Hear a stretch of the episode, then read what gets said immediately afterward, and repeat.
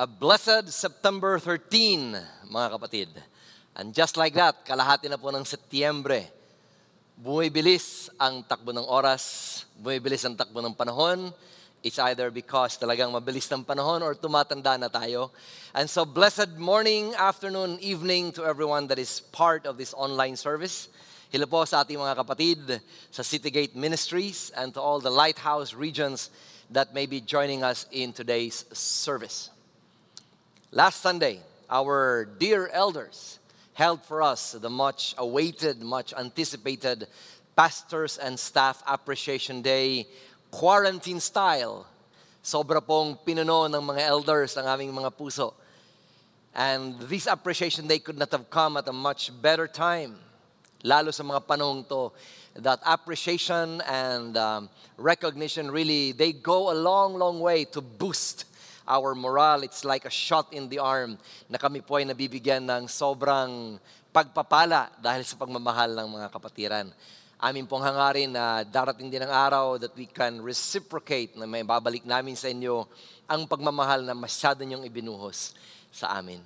Again, thank you, dear elders. Napakasarap pong magpuri sa Panginoon when you are with kindred-hearted people. Yung mga taong gustong-gusto mong kasama. Speaking of that, I remember an anecdote of a king na meron po siyang paboritong servant. Hindi lamang dahil magaling at competent sa hunting na siyang hobby ng hari.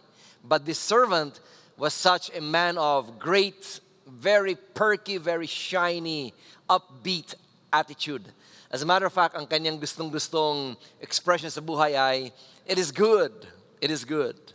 Kahit na wala silang nahuli, kahit wala silang na-hunt, kahit na sila'y naulanan, sila'y nagkaputik-putik, when they would come home, the servant would be so lavish in his gratitude towards life, towards the king, and he would say, It is good, it is good.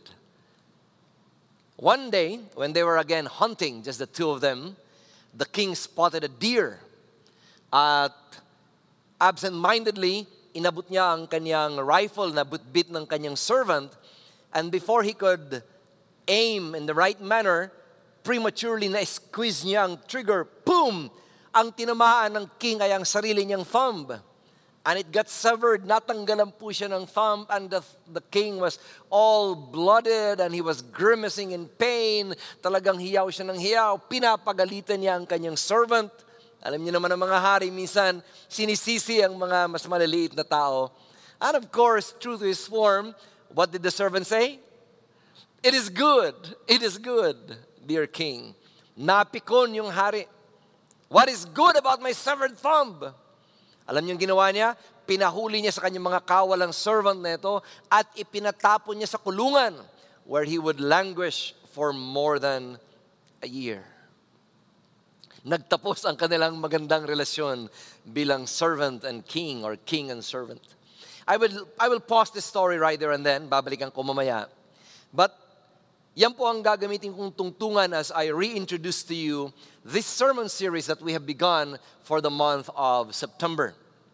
Grace and Glory.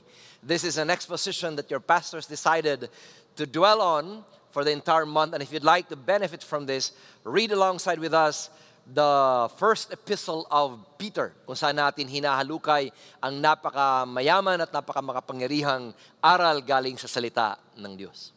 So last Sunday we said that grace is represented by flower. This is the gentleness of the Lord when we go through the different upheavals of life.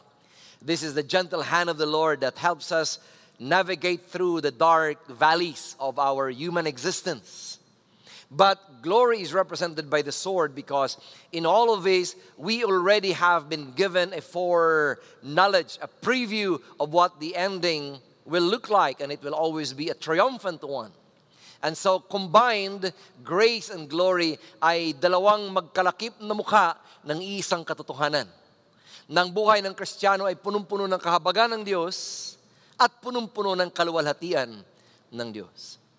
And so, we reasoned last Sunday that this was the context when Peter was writing this epistle. The Christians were going through severe fiery trials in their lives.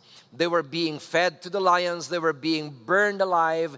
Women and children were not exempted from the cruelty of this emperor named Nero, another emperor named Caligula, that they were just so irked talagang sobrang silang nagalit at masyado silang nai-irritate sa kakaibang attitude, kakaibang disposition ng mga Kristiyano nung unang panahon. How they would not succumb even to the most vicious of threats and they would still insist on worshiping this King of Kings. Inong panahong yon masyadong egocentric, egomaniac ang mga emperors that they demanded people to worship them as God.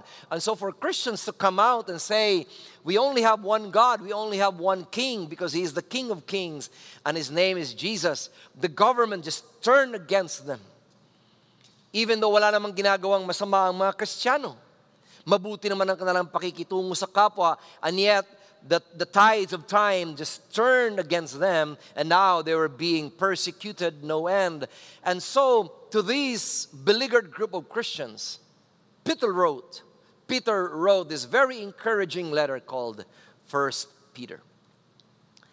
I was reading one of my theological books, and I came across one of the thoughts of Saint Augustine of Hippo, one of the great theologians of Roman Catholics. And he said that government is a necessary evil that is necessary because of evil.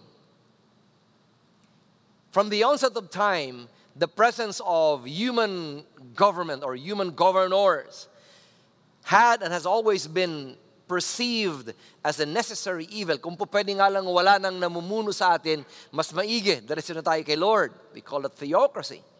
But in the course of time, the Lord somehow allowed human leaders to come and govern over us because of the propensity of evil.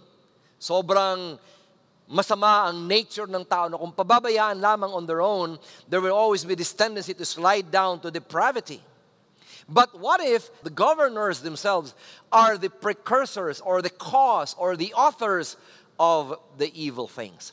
How can you experience, how can you see the grace and glory of God when the government is altogether ungodly? Hindi sila naniniwala sa Diyos, katulad ng panahon ni Peter. Hindi sila sumasamba sa ating sinasambang Diyos. Their value system must be so different from the one that we espouse. How do we see the grace and glory of God in that situation? What about in our workplace? When employment is so unfair, when our employers do not adhere to the same Christian values that we have grown to believe should be the, the way of doing things in the marketplace. Make it more personal. What about in the marriage that is unequally yoked? Meaning, what if you feel stuck in a marriage na hindi naman kapareho mo ng pananalig ang taong supposedly binigay mo ng sobra at buong pagmamahal ng iyong puso? Or what if in a church, lighthouse, where imperfections abound. Na hindi mo naman maiwasang nagkakairitahan pa rin, nagkakapikunan pa rin, nagkakagalit pa rin, maging ang magkakapatid sa isang simbahan katulad ng simbahan natin. How do you see the grace and glory of the Lord in the midst of our relationships that are tainted by imperfections? I came across a poster that says, I have no desire to argue with anyone, so I choose to walk away because I just want peace. Now, that's a good counsel. Kung talagang nagiging toxic na ang environment ng buhay mo, minsan mas maganda yung you just walk away. Give it a break. But sometimes, this does not apply in our life realities. What if we don't have the option of walking away? What if we cannot walk away from the government because we're stuck here in the Philippines. Wala ka namang visa para mag-ibang bayan. E buryong na buryong ka na sa gobyernong meron tayo. Sa pamahalang meron tayo. What if you cannot walk away? What if you have committed to that employment? Na pag umalis ka, magbabayad ka ng malaking bond. What if you have a very strong commitment to the marital covenant that right now, divorce is not just an option for you especially this church, hindi mo naman pwedeng talikuran ang katawan ni Kristo. I pray that these questions are now resonating in your minds as we go into the second installment of our exposition on the book of First Peter on grace and glory. But right now, why don't you open your Bibles to the book of First Peter? We will now go to the second chapter. Shall we? Let's read this together. Starting from verse 9. But you are a chosen people, a royal priesthood, a holy nation, a people belonging to God, that you may declare the praises of Him who called you out of darkness into His wonderful light. Once you were not a people, but now you are the people of God. Once you had not received mercy, but now you have received mercy. Dear friends, I urge you, as aliens and strangers in the world, to abstain from sinful desires which war against your soul. Live such good lives among the pagans that though they accuse you of doing wrong, they may see your good deeds and glorify God on the day He visits us. Today, my friends, in the second installment, I have entitled this Grace and Glory in Our Relationships. Shall we pray? Father, we are excited to again be filled by your counsel. Holy Spirit, you are the great teacher of all these mysteries, the wondrous mysteries of the counsel of the Word of God. And so now, please talk to your children. Our hearts are open, our ears are inclined to your voice. Speak to us now, Lord, in wondrous ways only you can. In Jesus' name we pray. Amen. Relationships. We are all social beings. We do not live in a vacuum. Everything that we do are impacted by what other people are doing. And vice versa, mga kapatid. Lahat ng ginagawa mo, nakaka-apekto rin naman at nakaka-impluensya sa buhay ng nakararami. That's the essence of Christianity. It doesn't live in a vacuum. It does not exist in a vacuum. Christianity flourishes in our relationships and interlinkages with people whose life paths God somehow in His will brings along ours. Now, in 2006, I was part of the Haggai Leadership Institute batch in Singapore. This is a time when I was able to have a sabbatical leave from the church for a month. And um, di ko alam kung nakikita niyo mukha, mukha ko rito sa pictures nito. So let me, let it me, wag, hindi ko na. That was me when I was 36 years old, 14 years ago. But this story is not about me. I'd like to share with you one of the testimonies that really greatly impacted me in that one month course that I took. This is about this good friend of mine. His name is John. He's a pastor from Rwanda. If you are familiar with history, in the late 80s and early 90s, there was this massive, very atrocious genocidal thing that happened in the nation of Rwanda in Africa. Nagpapatayan po sila. They were into ethnic cleansing the, the Tutsis and the Hutus, if you remember that. One was convinced that the other did not have the right to exist in this life. Now, I forgot now if, if John belonged to the Hutus or the Tutsis, but he was one of those tribes. And he said at an early age, sa murang edad na 14 years old, he witnessed in his own eyes, with his own eyes, how the rival tribe, the, the enemy tribe, came into their village one day and how before his eyes, his entire family, as in 100%, mom, dad, sisters, brothers, grandparents, were clobbered to death in front of his eyes. He was hiding in one of those corners so the enemies did not see him, but he saw it how his entire family, his entire village got massacred. And he was telling us that at such a young age, wala siyang ibang pinangarap kundi dumating ang panahon, sabi ni John, na siya ay magiging malaking tao, magiging malakas, and he would exact revenge against his perpetrators of such gruesome, heinous crime against their family, against his family. And true enough, many years thereafter, siya po ay naging 6'4 in height. Matangkad po yan si John. Palagi ako nakatingala. Ang tawag ko sa kanya, Big Brother. And now he thought, with the muscles that he had, with the strength, with the military training that he was able to get, that it was now time for him na maningil sa lahat ng merong atraso sa kanyang pamilya. But there was a turnaround that he didn't quite expect. he became a Christian. A white pastor came evangelizing their village, and by the moving of the Holy Spirit, ibinigay niya ang kanyang puso sa banal na spirito. Have you ever experienced that? When one moment your life was just so focused on accomplishing certain things, maghihiganti ako, babalikan ko sila, reresbakan ko sila, they will now taste the might of my anger, of my fury, of my rage. And yet something changed.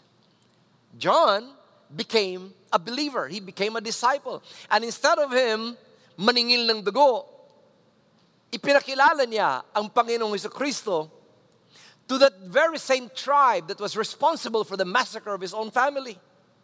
He started visiting that village, supposedly enemies. He started preaching the word of Jesus. He started loving on them and forgiving them. And you know what? The Lord honored his efforts.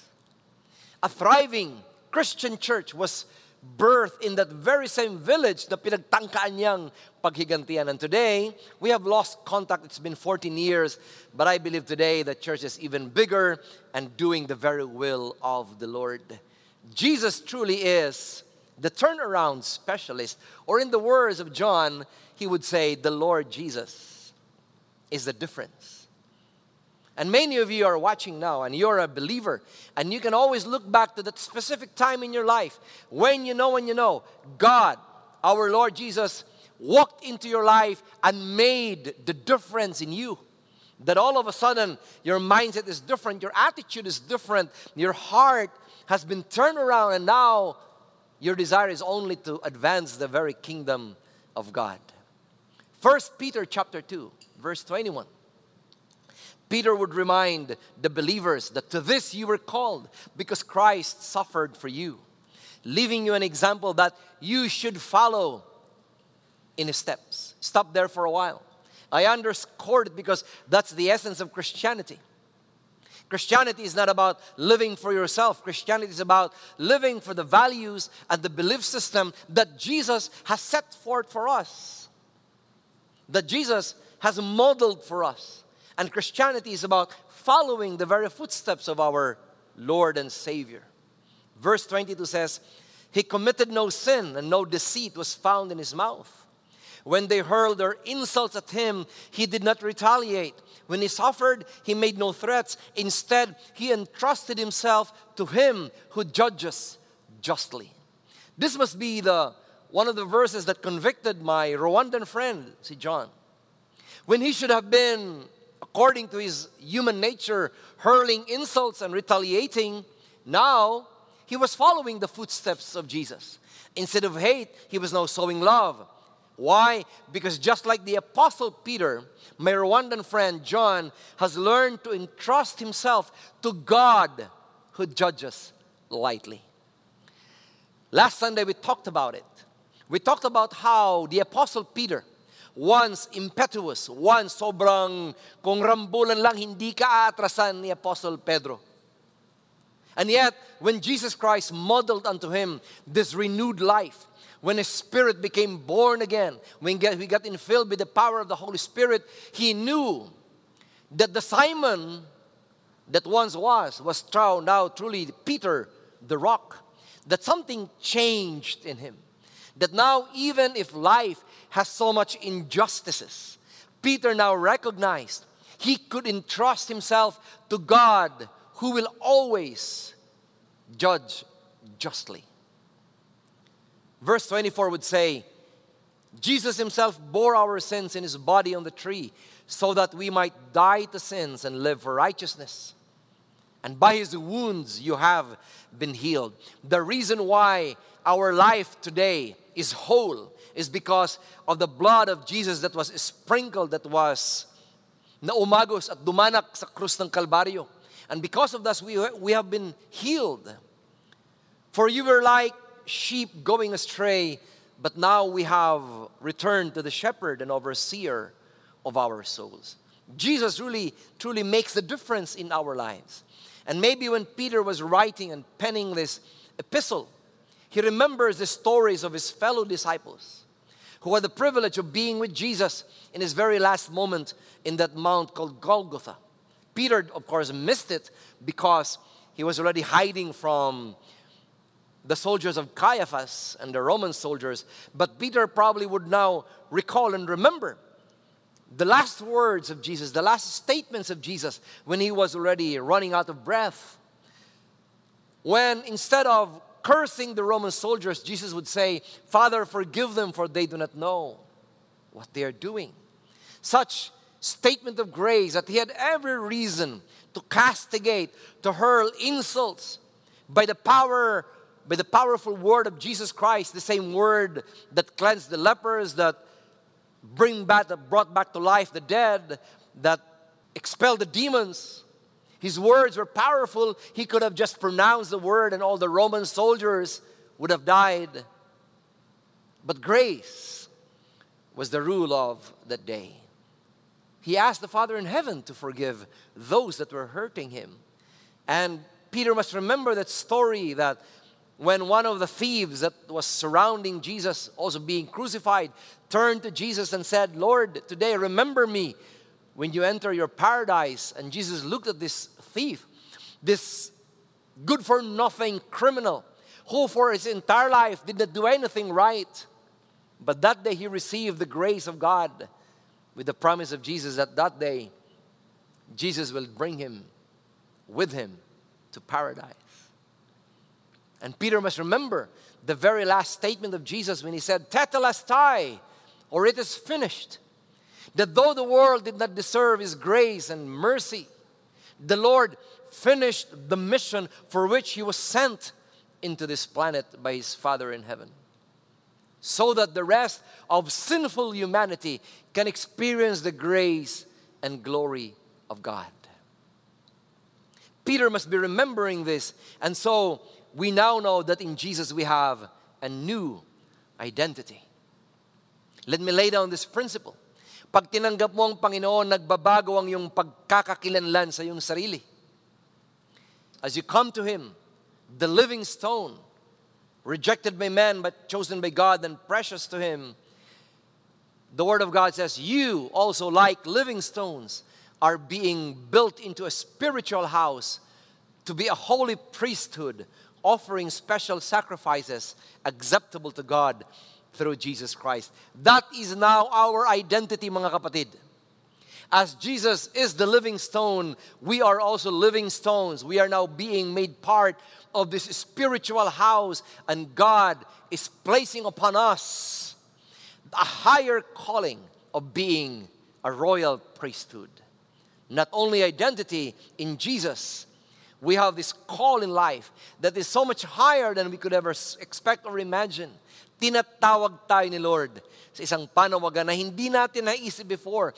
But because Jesus is in us, now the Word of God declares that we are a chosen people, a royal priesthood. We are now a holy nation, a people belonging to God, that you may declare the praises of Him who called you out of darkness into His wonderful light the Word of God, it says that once you were not a people of God, but now you are the people of God. Once you had not received mercy, but today you are the very objects and recipient and beneficiaries of the mercies of God. In Jesus, we have a new identity. In Jesus, we have a higher calling. And in Jesus, we have a deeper purpose, mga kapatid. Nag-iba ang kadahilanan, nag-iba ang reason kung bakit tayo nabuhay at nabubuhay sa mundong ito.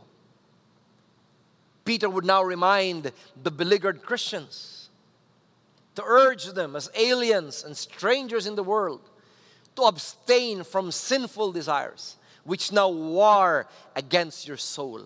Yung dating ikaw kapatid, yung dating ikaw na punong-puno ng pagkamuhi, yung dating ikaw na punong-puno ng galit, yung dating ikaw na talagang isang kanti lang sa pride mo, talagang mananapak at mamamaril ka na ng tao. Now, those sinful desires war against your soul. It is no longer you. God has done a surgery in your soul and in your spirit. Nagbago ka na kapatid mula nang makilala mo si Kristo. So verse 12 will now say, Therefore live such good lives amongst the pagans that though they may accuse you of doing wrong, they may now see your good deeds and glorify God on the day He visits us. In this particular verse, the Apostle Peter was reminding the persecuted Christians that the reason why we should aspire for such good, godly lives is because pagans are watching us. These persecutors of ours, this Nero that is blaming us for the fire that destroyed half of Rome. Yes, everything that could be pinned on us, every blame that could be passed on to us, they're giving to us. But you know what? Instead of retaliating, in, instead of trading insult for insult, violence for violence, the Apostle Peter says, live such good lives so that these people who are accusing us will see the very grace and glory of God in everything that we do, so that by their witnessing of the witness that we have as believers, God may be glorified. These are three foundational truths, mga kapatid. As we now seek the grace and glory of God in our relationships, go back to this. Bagong pagkakakilanlan, bago at mas mataas na panawagan, mas malalim na kadahilanan sa buhay. So, when Jesus came into this world, what was the situation of Palestine, of Israel?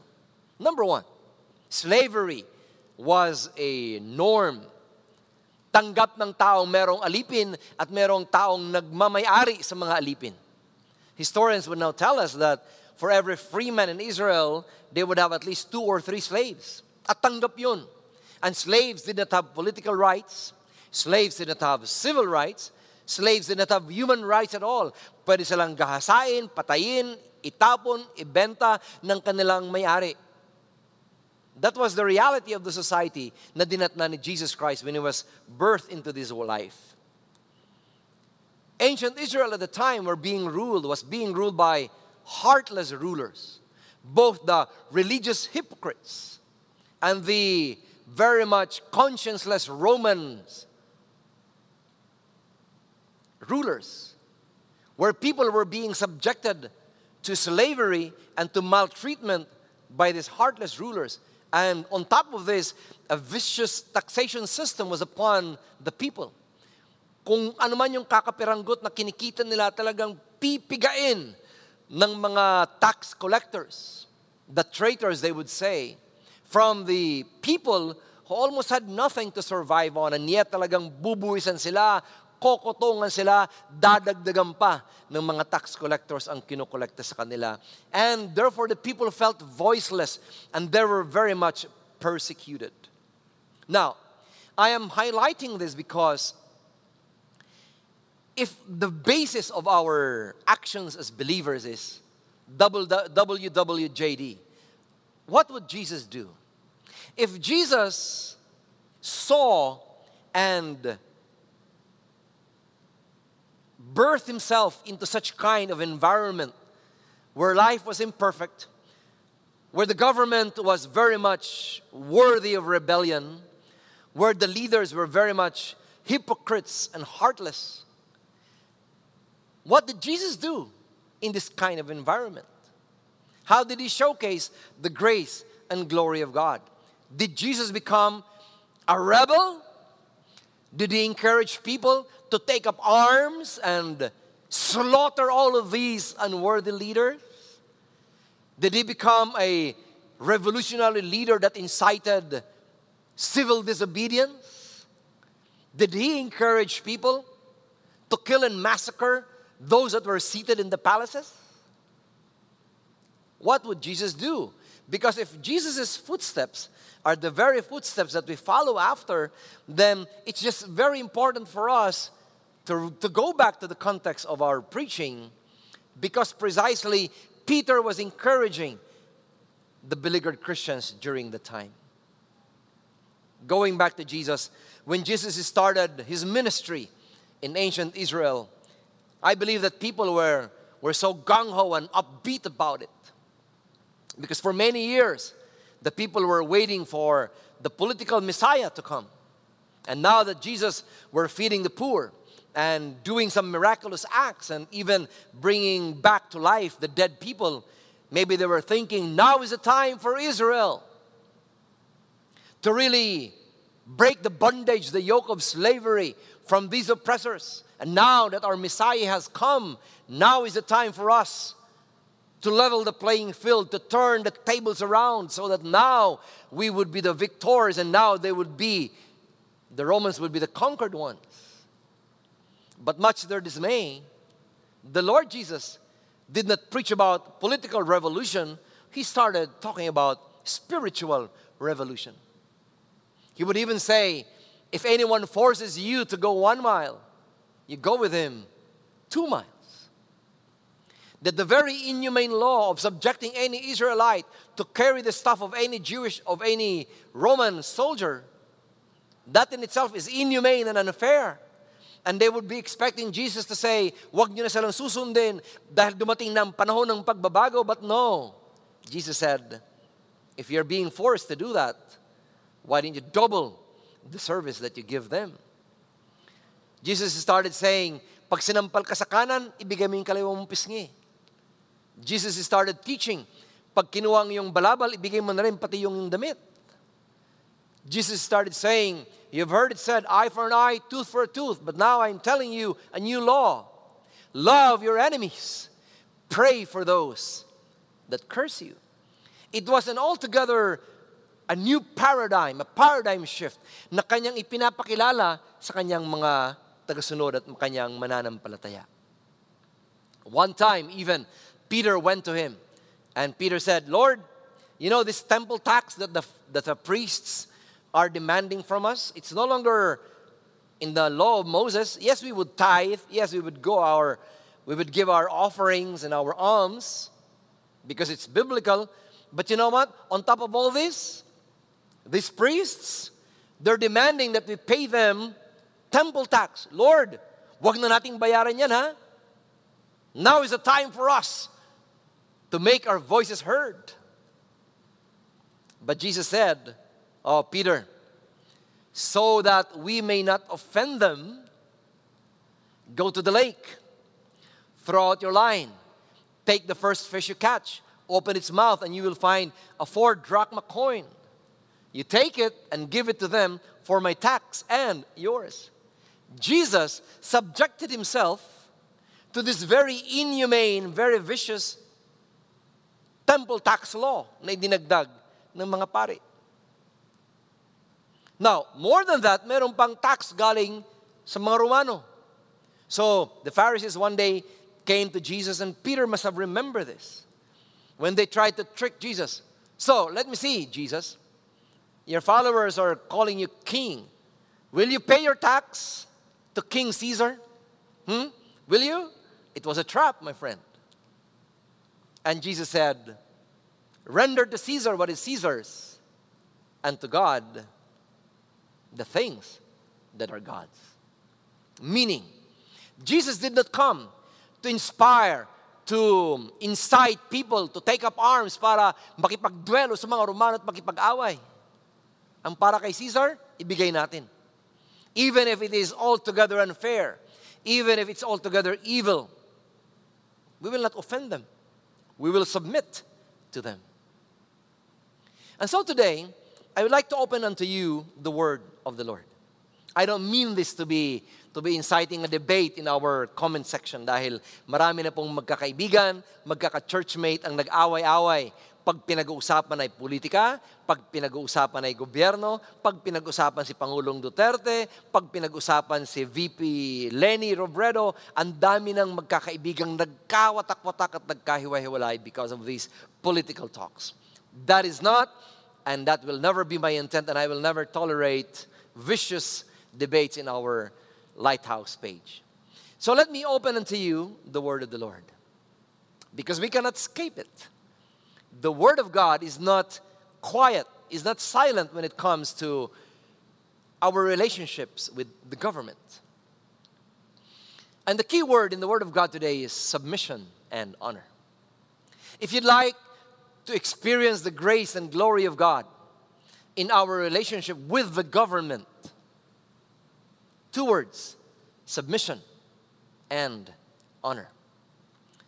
Peter would now encourage the Christians, the very same Christians that were being manslaughtered by Nero, the king of, of Rome.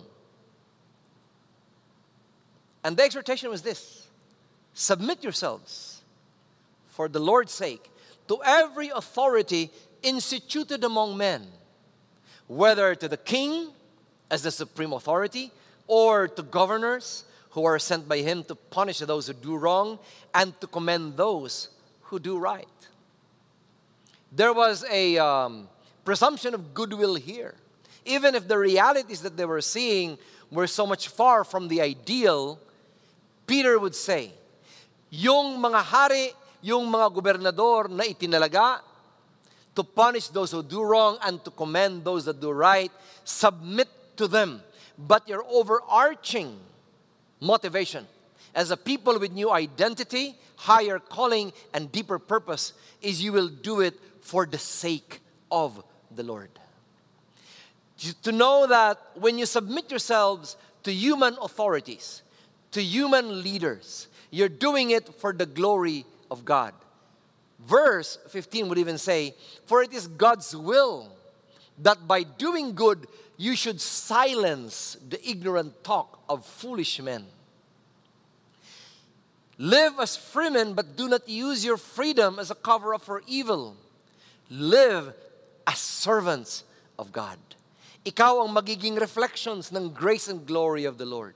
Show proper respect to everyone. Love the brotherhood of believers. Fear God. Honor the king. And maybe it was a teaching that might have repulsed initially the believers in Rome. Honor the king? Excuse me, Apostle Peter? Haven't you forgotten what he did to the Apostle Paul? How he decapitated, pinugutan niya ang Apostol Pablo? Have you forgotten our countless family members and Christian friends that have been fed to the beasts. And now, you want us to honor the king? Kasi mula noon hanggang ngayon, matindi pa rin ang palitan ng kuro-kuro patungkol sa mga bagay nito. Every time I would say, I'd like to pray for President Duterte.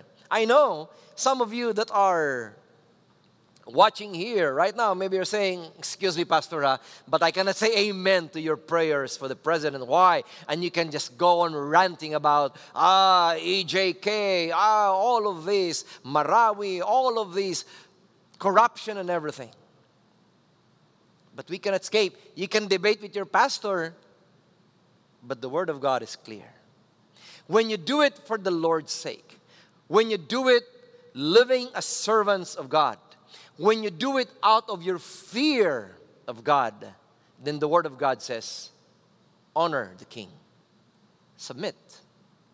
And Peter must have remembered that night when Jesus was apprehended in the Garden of Gethsemane, when Jesus was just finished in his long prayer in John 17, all of a sudden Judas came along with the soldiers, and with a very infamous Judas kiss, Jesus was apprehended by the soldiers of Caiaphas the high priest along with some Roman soldiers. And you know that story when Peter got hold of one of the swords and he started attacking the soldiers and he hit the ear of one of the servants of the high priest.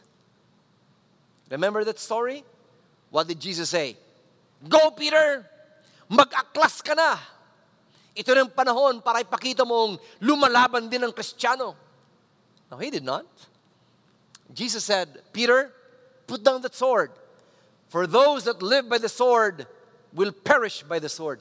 And Jesus even touched the servant with the severed ear and healed him right there and then. Now, take note, this man was a servant of the high priest that was the author of Jesus' ultimate crucifixion. But Jesus did not see a man to be hated, he saw a soul to be touched and blessed and saved. So that's the paradigm that I believe the Holy Spirit is impressing upon us today.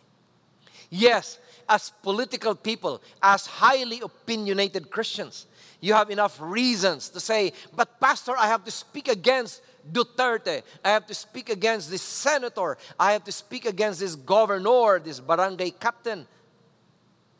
But you see, my friend, if you look at them from a political point of view, you will have missed out on the Christian imperative of looking at these people from a disciple's point of view, from an evangelist's point of view. That these people, yeah, maybe I, I am not to judge, but maybe they are guilty of what they are being accused of murder, corruption, stealing, and all of this filth from our government but our calling, our higher calling as Christians, is to reach them as souls that are so desperately in need of the grace and glory of God. Without mentioning names, one public official got struck by COVID a few months back. And the social media just went ablaze. Sana matuluyan na. Dahil sa dami ng kanyang atraso sa Pilipino, sana hindi siya makasurvive. And sometimes I read this from, from fellow believers. And my heart would be broken. And I have messaged just a few of them saying, Kapatid, that should not be our attitude in times like this. Because our attitude as Christians is that whether they are saint or sinners, we've got to pray for them. That we do not wish them ill. Worse, but we do not wish death to be upon them because of this COVID virus. Because I, I was telling one friend, because once you were a sinner too. What if during that height of your life when you were still so lost, somebody also said, Sana matuluyan ka na. How would you have felt? In the book of C.S. Lewis, entitled Mere Christianity, C.S. Lewis, this great theologian, said, Human beings live forever, while the state, meaning the government, is only temporal and thus is reserved to comparative insignificance.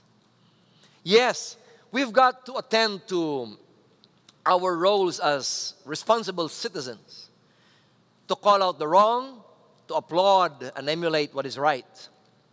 But our higher calling, the scriptures would remind us, is always for that human life that human being that has a soul and that has a spirit that otherwise is headed for hell if they would not receive the grace and glory of God through the preaching of the gospel. If you'll just focus on the state, my friends, the government is not forever. Maybe you're against the present group of leaders that we have right now as a nation. I have a good news for you. In 2022, election na po. I have a good news for you. The president cannot run the second time. One term lang ang ating presidente because of our constitution. Unlike the monarchs of old, unlike the emperors of the old times that they serve until they die, in our democracy, six years lang kapatid. Very temporary. And so kung ibubuhos mo ang galit mo, ang iyong gigil sa iyong Facebook, sa iyong social media, and you will make enemies out of many people because you felt you have the right to be heard instead of you ascending to the higher call and the deeper purpose of our Christianity, and that is to look at human beings as souls in need of Jesus then we will have missed out on the greatest opportunity of all that God is offering unto us. And that is to be ministers to this world that badly needs the ministry of God. One um, pastor by the name of John MacArthur, his books I read, his preachings I listen to, he said, The priests could not abandon their role of bringing men and women to God. That was God's design. And it is the same for the church. I believe we are a kingdom of priests, not a kingdom of politicians. Our purpose in the world is to bring men to God. So you say, So don't you care about change, Pastor? And John MacArthur said, Of course I do. But I also know that change comes from the inside, not the outside. So we must administrate the things of the kingdom of God. Our role is to pray for our leaders. Our role is to intercede for those that are in position, to those that are otherwise being ganged up, ganged up by the evil minions of Satan so that they are always may tendency palaging mangurakot kung makakanakaw. So we tend, we need to pray for them. We need to be the administrators of this priestly calling that we have as a royal priesthood to bring, to bring men to the very presence of the Lord, to introduce Jesus unto them. Because if these men, if our leaders in the higher ups of the echelons of government will get to know Jesus, something beautiful will happen on their inside. Isipin mo kung ang presidente natin maging tunay na Kristiyano. Isipin mo kung ang mga senador natin, ang mga governors natin, kung lahat ng namumuno ay maging tunay na katagusunod ni Kristo because change has happened in the very inside of their hearts then we might see a piece of heaven in this part of eternity while we are still living. As far as I know, civil disobedience can only be biblically justified if one condition is met. And that is when believers are coerced to disobey God's direct command or to commit God's direct prohibition. Doon lang tayo pinapayagan ng Diyos to be disobedient to those that are ruling over us. Kung meron silang pinapagawa na hindi pinapagawa ng Diyos, or meron silang hindi pinapagawa, but God is commanding us to do exactly that thing, then we can say, we'd rather obey God and not men. Just like Peter. They were being stopped and prohibited to preach the Word of God. The Pharisees said, Didn't we command you to never preach in the name ever again? Kasi nangangaral sila sa pangalan ni Kristo. And Peter, in the book of Acts 4, 19 to 20, he said, Whether it is right in the sight of God to listen to you more than to God, you judge. For we cannot but speak the things which we have seen and heard. So when it comes to our relationship with the government, two words submission and honor. Now, when it comes to our human masters, at the time, original context, talagang slaves sila, master talaga nila. But present day context, ating mga boss, kung tayo ay nangingimpleo. What should, how should the grace and glory of the Lord be exhibited? Two words again respect and endurance. That's how people will see that really the grace and the glory of God is upon us. Peter would now exhort the slaves during his time. He said, Submit yourselves to the masters with all respect, not only to those who are good and considerate, but also to those who are harsh. For it is commendable if a man bears up under the pain of unjust suffering because he is conscious of God. So again, the pattern of thinking is the same, right? If somebody treats you well, it's easy to serve that person. But what if that person is harsh towards you? Again, the Christian imperative is still respect them. Respect them. Honor them. Why? Because when you go through these unjust treatments, you become conscious that that is exactly what they did to our Jesus. That though Jesus did not do anything wrong, they maltreated him. And so, when we become partakers of that same experience, we become conscious of God. So, Peter would say, But how it is? How is it to your credit if you receive a beating for doing wrong and endure it? But if you suffer for doing good and you endure it, this is commendable before God. To this you were called, because Christ suffered for you, leaving you an example that you should follow in his footsteps. So again, our model is Jesus. Jesus did not get treated fairly. He didn't do anything that was offensive. And yet he was maltreated for it. And yet Jesus endured all these abuses all the way to the cross, all the way to death on the cross. So when you do that, a spark of the divine nature is birthed in you. The grace and glory of God is now seen in you. Eh, Pastor, how about with our spouse? How do we showcase the grace and glory of God? Two words again from the Bible purity and consideration. At the time when, when they were in diaspora, many Christian Jewish women were being forced to marry pagans or heathens or, or Gentiles. So, what's, what's the manner by which the grace and glory of God would be exhibited? Peter would say, Wives, in the same way, be submissive to your husband. Submission is key now. So that in any, if any of them do not believe the word, they may be won over without words by the behavior of their wives when they see the purity and reverence of your lives. Hindi naniniwala at hindi na nanampalataya ang iyong asawa pag nakita niya ang kabanalan at kadalisayan ng buhay mo. You will win them over without you speaking a word. And we have heard so many testimonies of our lighthouse ladies, how they came to the faith first, and their heathen husbands would not even go with them to the church and would even mock their born again Christian beliefs. But then they took hold of this imperative, of this command. Just showcase them the purity of God. And many of these ladies are now telling us how their husbands have been won over into the faith because they saw, the husbands saw this revolutionary change that happened in their wives' lives. And because of that, they too came into the faith. But husbands, the Lord also has a word for you. The word says, in the same way, be considerate. That's our second key word today.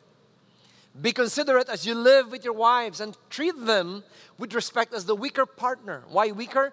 Because women are, as a rule, weaker physically than men. But don't stop with that weaker partner phrase. Go on by reading this. And as heirs with you of the gracious gift of life. Kapareho mong tagapagmana ng regalo ng buhay. That's why you have to be considerate to your wife. And here is one promise and a warning as well, so that nothing will hinder your prayers. Oh, husbands, listen to this. If you will be considerate to your wife, if you will exhibit the grace and glory of God in your relationship with your respective wives, the promise of God is this nothing will hinder the prayers that you are lifting up into the very throne room of the Lord. And lastly, how about grace and glory in our church relationship? Two words harmony and virtue. If you would like to experience the grace and glory of God in our church relationships, the Word of God says to all of you, meaning the believers, live in harmony with one another. And if you are conscious of the virtues that Christians must live out, the Apostle Peter would say, Be sympathetic, love as brothers, be compassionate and humble.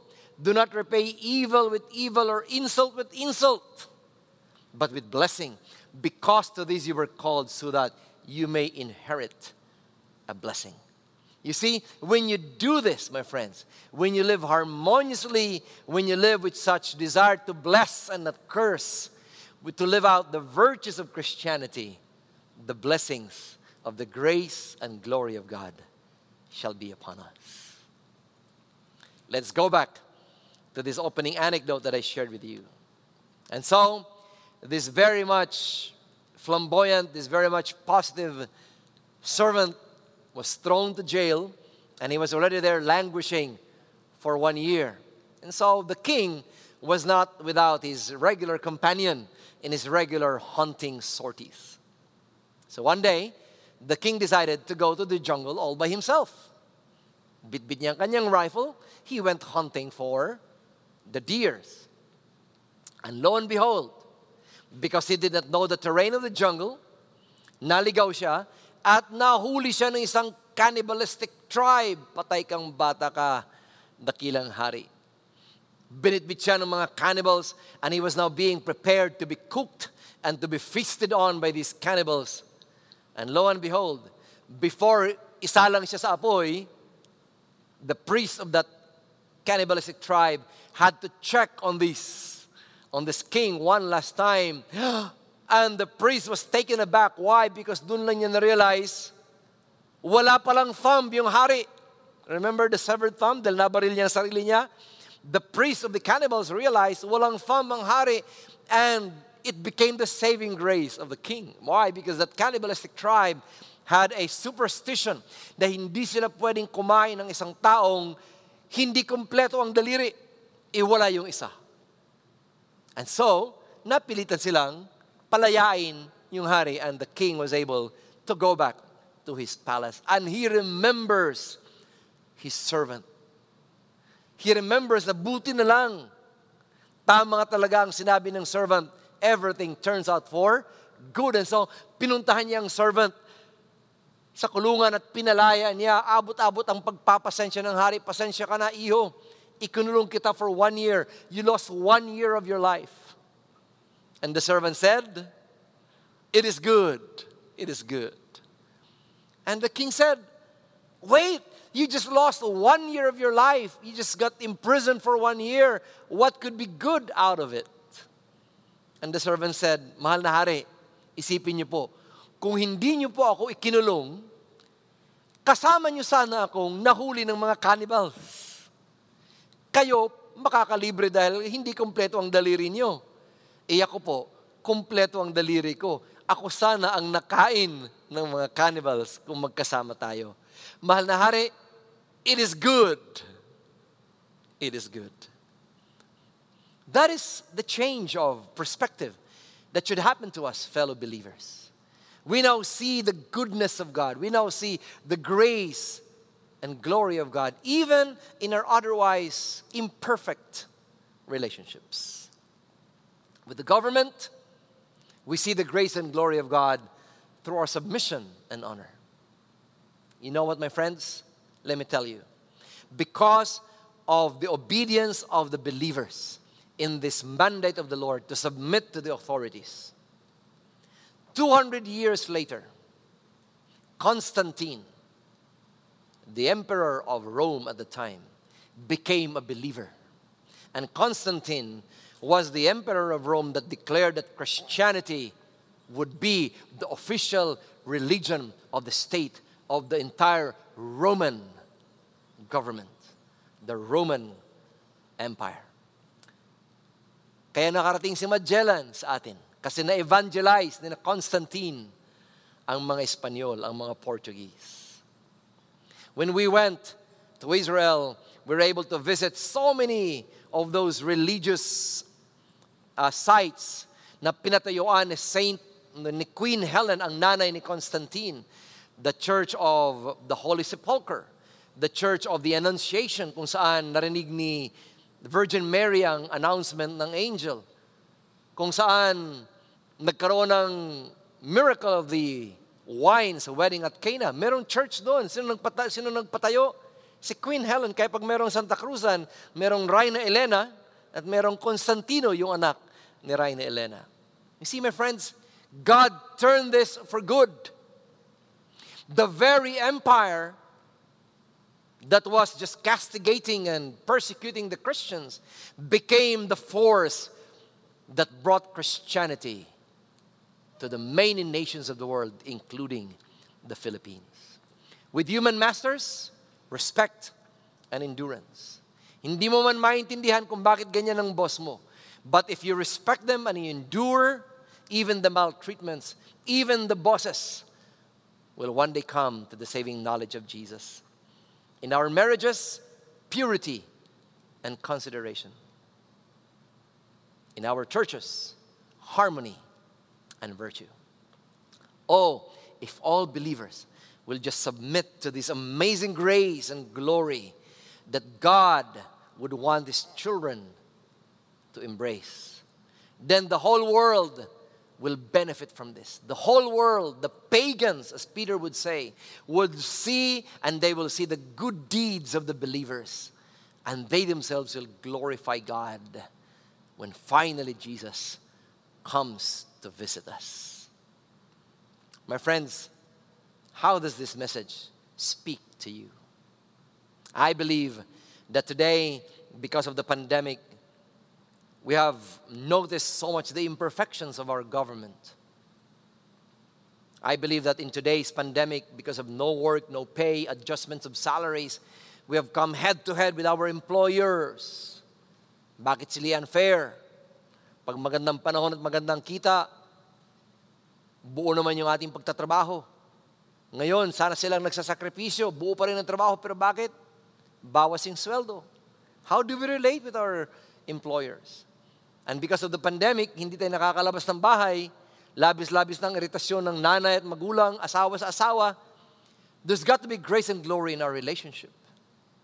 Even in church, ngayong hindi tayo nagkikita-kita, matagal na tayo hindi nagkakasama-sama, the harmony and the peace of the church are very much threatened.